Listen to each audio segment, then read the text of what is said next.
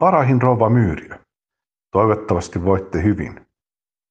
Olen edelleen kovin kiitollinen lahjoittamistanne lapasista, vaikka kevätaurinko jo vihdoin alkaa lämmittääkin, eivätkä käteni enää palele. Sarppa, siis naapurini ja nyttemmin läheisempi ystäväni, pitää niitä sisälläkin, koska hänen käsiään paleltaa välillä. Voisi toki väittää, että hänen kauniit kätensä viettävät liikaa aikaa tietokoneen näppäimistöllä, mikä heikentää ääreisverenkiertoa ilman säännöllisiä verryttelytaukoja. Ei vaan meinaa loppua tämä eristys. Tekin olette varmaan kovin väsynyt kaikkien näiden viikkojen jälkeen, mutta sinnitelkää, teidän kaltaisenne sisukas nainen kyllä jaksaa. Tiedän, että olette välillä hyvinkin yksinäinen. Haha, minäpä olen nyt keksinyt jotakin niin sanotusti päänne menoksi. Mutta siitä hieman jäljempänä kerron teille ensin pienen tarinan. Kun viime perjantaina tulin varsinaiselta työpaikaltani, jossa olen käynyt peräti kahdesti tänä K-aikana, päätin kulkea sisäpihan poikki pysäköityöni auton. Hiekkalaatikolla istui pieni hymyilevä poika, joka taputteli vasta hieman päältä pehminyttä hiekkaa muovilapiollansa. Me tullaan ihan kohta, joo, ihan kohta, justiinsa juu ja etsulleen, hän sanoi. Heippa, niin ketkä tulee? Äiti ja isä tulee, kohta joo. No, missäs ne sitten on? En mä tiedä. Mummi on kato kipeä ne vaan lähti kauhealla kiireellä, tai siis äiti ja isä, ja sitten, no, sitten mä kyllästyn olen sisällä, kun oli kulunut ainakin sata, ei miljoona tuntia, lähdin tietty ulos. Kuka sä olet? Vai niin tuli kirja, tänne sitten jäit hiekkalaatikolle. Mä olen Olmi, kuka sä olet? Viljerkki, ootasku, Hokkanen, se on meidän sukunimi.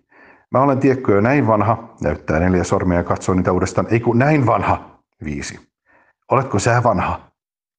Joo, olen ihan julmetun vanha. Ja mä olen kuule luolaston olmi.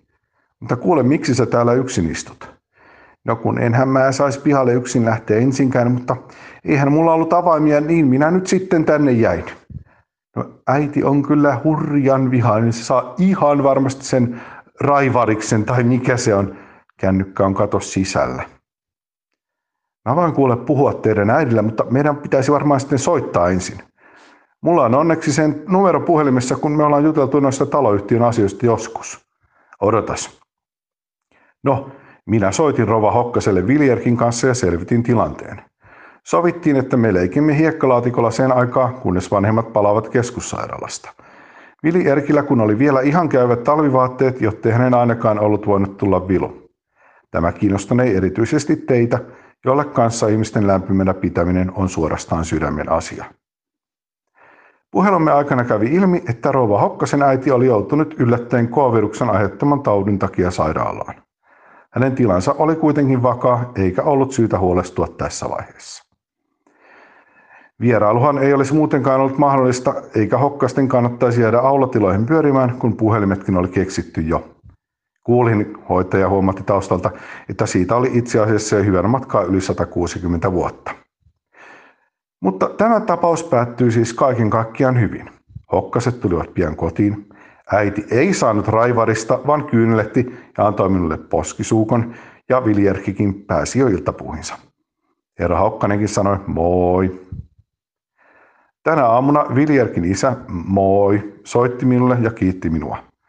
Hän kehui ihmissuhdetaitojani ja sanoi, että Vili Erkki haluaisi toistekin viettää aikaa kanssani jos vaikka hän haluaisi lähteä rouvansa kanssa hiihtämään joku päivä.